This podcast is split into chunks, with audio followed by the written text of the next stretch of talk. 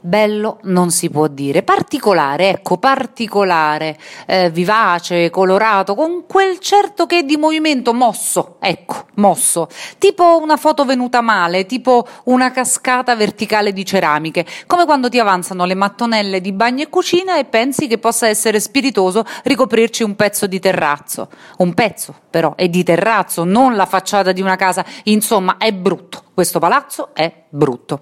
È casa Papanice, costruita su progetto di Portoghesi e Gregotti, una perfetta commistione, mi dicono, tra lo stile secessionista e il barocco romano, visibile soprattutto nelle forme concave e convesse dei muri esterni che richiamano gli elementi naturali nelle fasce verticali in maiolica. Sono elementi naturali, dunque non gli avanzi del bagno. In casa Papanice il muro inflesso costituisce l'elemento chiave per un armonico passaggio dallo spazio interno allo spazio esterno, la cosiddetta finestra dialettica. E sulla finestra dialettica, scusate tutti, ma io mi arrendo.